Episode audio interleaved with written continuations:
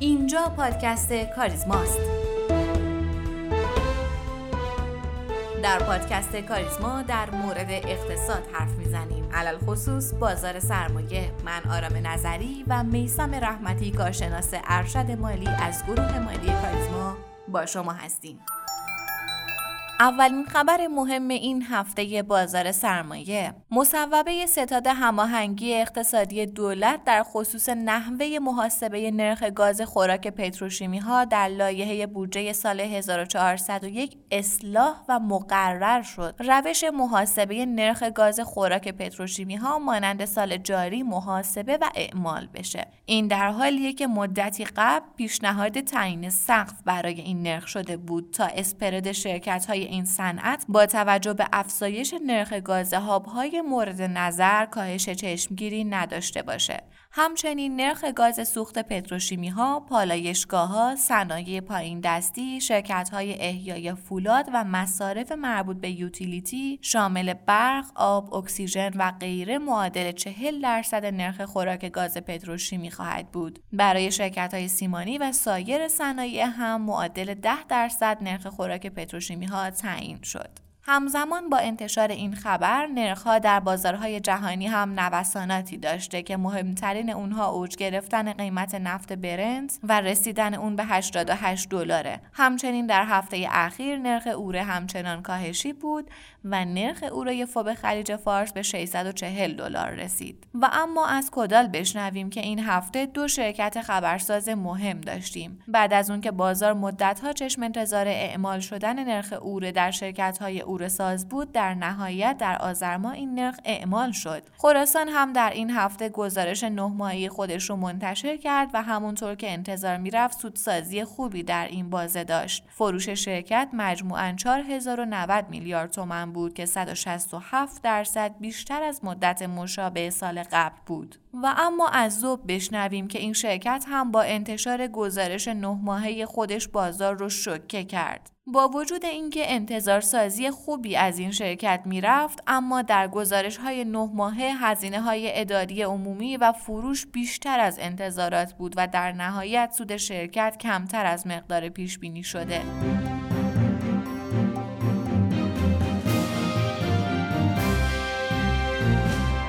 بازار سرمایه رو باید رکورددار دوره های طولانی و فرسایشی رشد و افت بدونیم.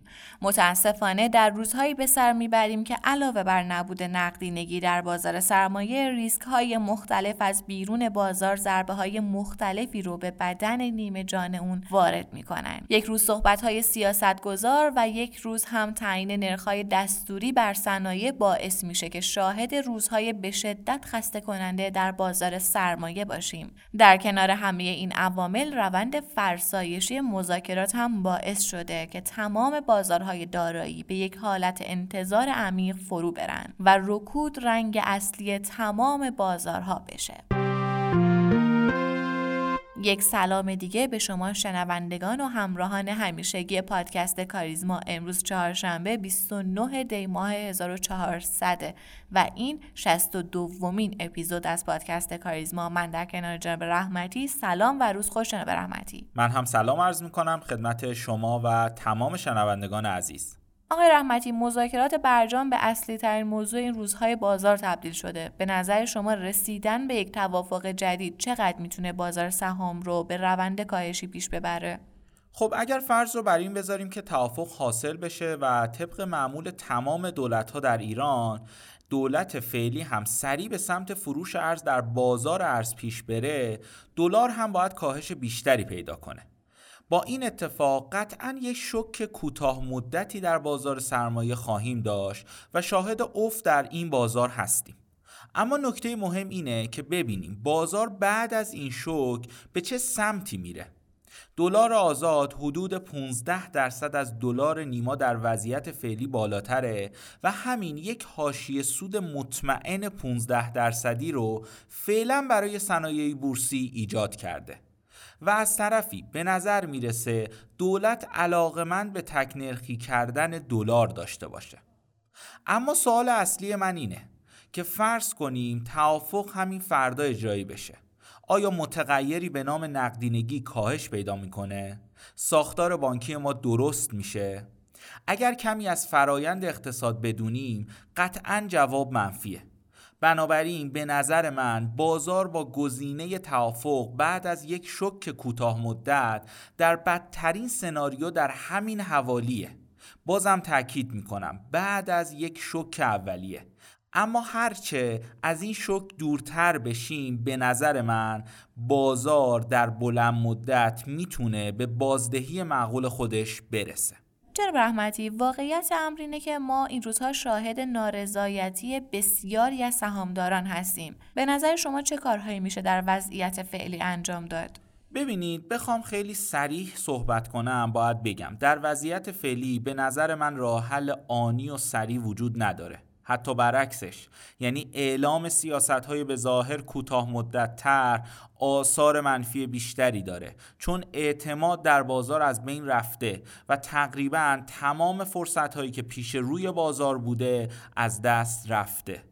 بخشهایی مثل سازمان بورس، شورای عالی بورس و شرکت های زیر مجموعه باید به کارهای تخصصی خودشون تو این روزا بپردازن و زمین ساز روزهای بهتری برای بازار باشن. نمونه ساده اینه که اگر دوباره بازار شاهد حجوم نقدینگی باشه دیگه نباید هسته معاملات هنگ کنه. یا اینکه مشکلاتی نظیر دامنه نوسان، حجم مبنا و غیره رو باید حل کنن. حتی می‌تونیم بر روی ارتباط با نهادهای مثل بانک مرکزی تمرکز کنیم. به هر ترتیب سکاندار قبلی سازمان بورس الان در بازار پوله و این می‌تونه نقطه عطفی برای بازار سرمایه باشه. در مورد سیاستگزارهای بیرون بازار سرمایه هم همون نظر قبلی رو دارم و اینکه از دادن وعده هایی که به این زودی محقق نمیشه دوری کنن مثل جبران خسارت زیانهای قبلی سهامداران. به نظر من بهترین کاری که سیاستگزار بیرون بازار سرمایه می‌تونه انجام بده اینه که ریسک صنایع بورسی رو در اقتصاد کمتر کنه.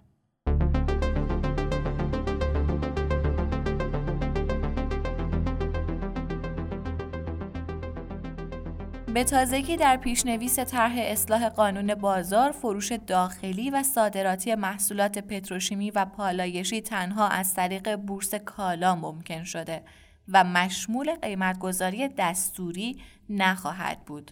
یکی از ویژگی های مهم بورس کالا رو باید ظرفیت های صادراتی این بورس داد کرد در حالی که بزرگترین چالش صادرات ایران رو به طور کلی باید ارزش گذاری دستوری کالاهای صادراتی بدونیم. و اگر ارزش گذاری اصلاح نشه تمام کارکردها و راهکارهای توصیه شده برای صادرکنندگان بیفایده خواهد بود. با این حساب میشه به اهمیت نقش بورس کالا پی برد اما موضوع قابل توجه اینه که در حال حاضر شاهد استفاده از ظرفیت های صادراتی بورس کالا به اندازه ای که باید نیستیم. نه تنها از ظرفیت صادراتی اون بورس آنطور که باید استفاده نمیشه بلکه ابزارهای موجود هم خیلی مورد توجه سهامداران قرار نمی‌گیره. در گفتگو با جناب آقای حسین پناهیان مدیرعامل سابق بورس کالای ایران به بررسی اجمالی این موضوع پرداختیم. با ما همراه باشید.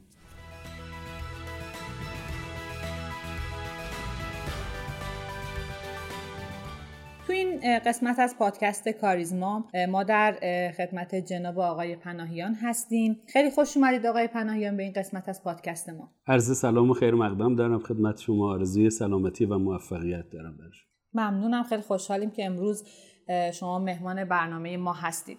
جناب پناهیان ما توی این قسمت از پادکست کاریزما قصد داریم بررسی کنیم یک موضوعی رو که توی پیشنویس طرح اصلاح قانون بازار مطرح شده. تبصره چهار این پیشنویس اومده که فروش داخلی و صادراتی کلیه محصولات تولیدی شرکت های پتروشیمی و پالایشگاهی صرفا باید از طریق بورس های کالایی انجام بشه و مشمول قیمتگذاری دستوری نمیشه.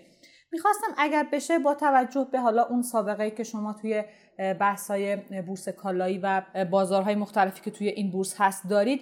بفرمایید که در گذشته مگر به چه صورت بوده آیا ما قبلا قیمت گذاری دستوری رو داشتیم نداشتیم؟ الان از این به بعد می‌خواد توی قانون ما گنجونده بشه. اگه میشه یک مقدار توضیح بفرمایید.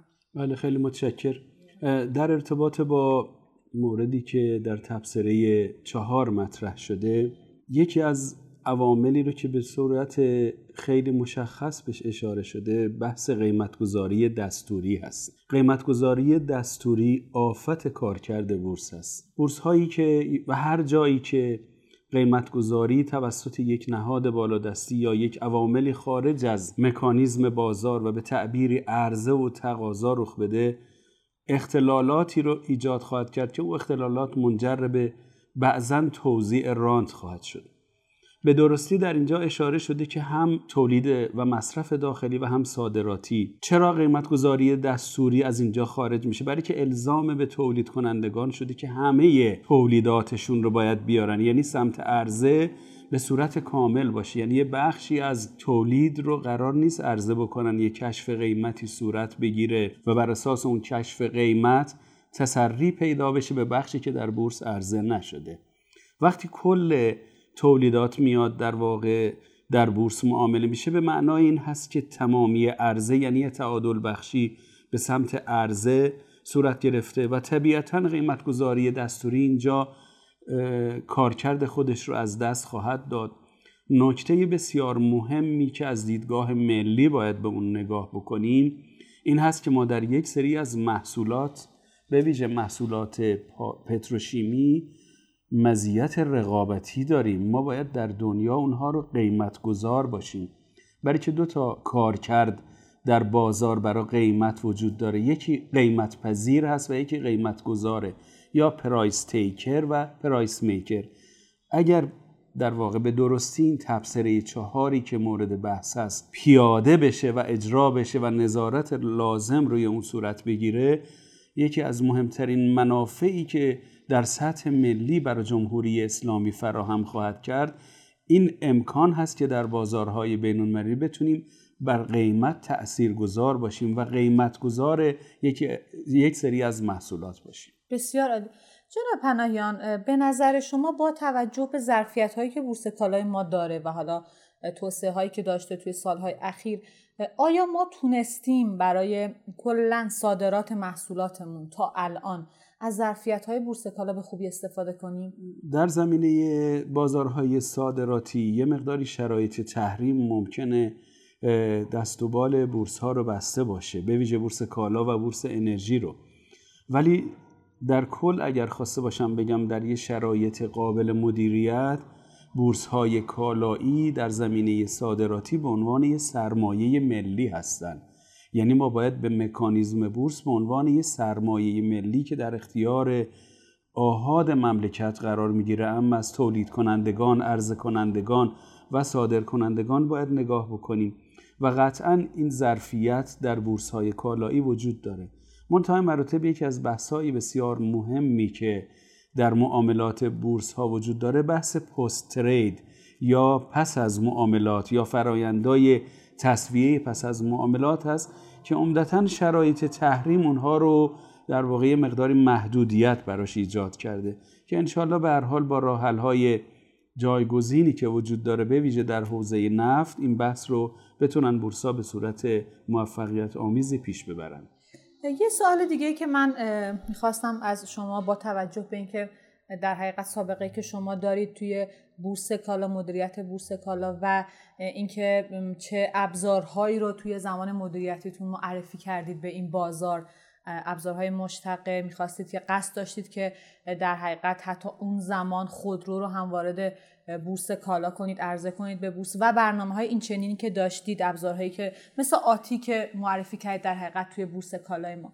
می‌خوام این سوال رو از خدمتتون داشته باشم. در حال حاضر این ابزارهای مالی وضعیتشون به چه شکلیه به نظر شما؟ یعنی مثلا ما ابزاری مثل آتی سکه رو داریم که یک مقطعی وارد شد و متاسفانه به دلایلی مثل اینکه اعلام می‌شد داره خط میده به بازار فیزیکی بسته شد. در حال حاضر به نظر شما این ابزارها آیا مفید فایده قرار گرفتن یا اینکه نه باید بیشتر توسعه پیدا کنن؟ قطعا در یه حوزه ای از دانش مالی یه بحثی مطرح است تحت عنوان مهندسی مالی. بحث مهندسی مالی کارش توسعه ابزارهای مورد نیاز برای زینفعان متفاوته. در بورس های کالایی به طور خاص ابزارهای متعددی از جمله قراردادهای آتی یا همون future option ی که بر روی future معامله در واقع میشه option ی که روی یک کالا امکان معامله رو داره. اینها تنوع و پیچیدگی خیلی زیادی رو دارن رو انواع مختلفش که در دنیا توسعه پیدا کرده. قطعا این ظرفیت برای بازار سرمایه ایران هم وجود داره و ما باید بتونیم اون ویژگی هایی که در اقتصادمون وجود داره رو در زمینه توسعه فعالیت های بورس بتونیم پیدا بکنیم. یکی از عواملی که خیلی مؤثر هست در شناسایی ابزار مناسب این هست که اون دارایی پایه بازار نقدی مستمر قابل اتکا و قابل اطمینانی رو داشته باشه که بر اساس اون بتونیم اوراق مشتقه متناسب با شرایط رو فراهم کنیم. قطعا یه سری از ظرفیت ها وجود داره و بر اساس اونا ما می‌تونیم شرایطی که وجود داره رو به شرایط بهتر و کاملتری انشالله ایجاد کنیم و فراهم کنیم. بسیار عالی. به نظرتون جای خالی یه ابزاری مثل الان آتی سکه تو بازار حالا کالایی ما حس میشه؟ قطعا به هر حال ببینید یه سری سرمایه گذارایی وجود داشتن که میمدن منابع مالی خودشون رو در سکه به جای که در بازار فیزیکی سکه معامله بکنن. یا منابع مالی خودشون رو ببرن تو بازارهایی که قدرت کنترل و نظارت روی اونها نیست. میمده در یه جایی متمرکز می‌شده قابل رسد بوده نظارت بوده معلوم هست کی خریده کی فروخته قابل ردیابی هست. برای مقامات مالیاتی به هر حال خیلی شفافیت می‌تونه ایجاد بکنه. به نظر من یه ظرفیت در اقتصاد هست. برای یه عده سرمایه گذاری که به جای اینکه برن در واقع پولشون رو ببرن در یه جاهایی که به عرصه های واقعی اقتصاد لطمه ایجاد بکنه ببرن در یه جایی منتهای مراتب تحت نظارت سرمایه گذاری بکنه بسیار عالی. باعث افتخارم بود که شما تو این قسمت از پادکست کاریزما با ما بود خیلی خوشحال شدم. آرزوی موفقیت و سلامتی برای شما. ممنون از شما که ما رو میشنوید. لطفا سوالات، نظرات، انتقادات و پیشنهادات خودتون رو از طریق آیدی تلگرام pod underline admin با ما در میون بذارید. D underline admin. باعث افتخار ماست که صدای شما باشیم. ما رو هر هفته به نام پادکست کاریزما در تمام پادگیرها مثل Castbox، Overcast بشنوید و به اشتراک بگذارید. تا هفته آینده و قسمت بعد خدا نگهدار.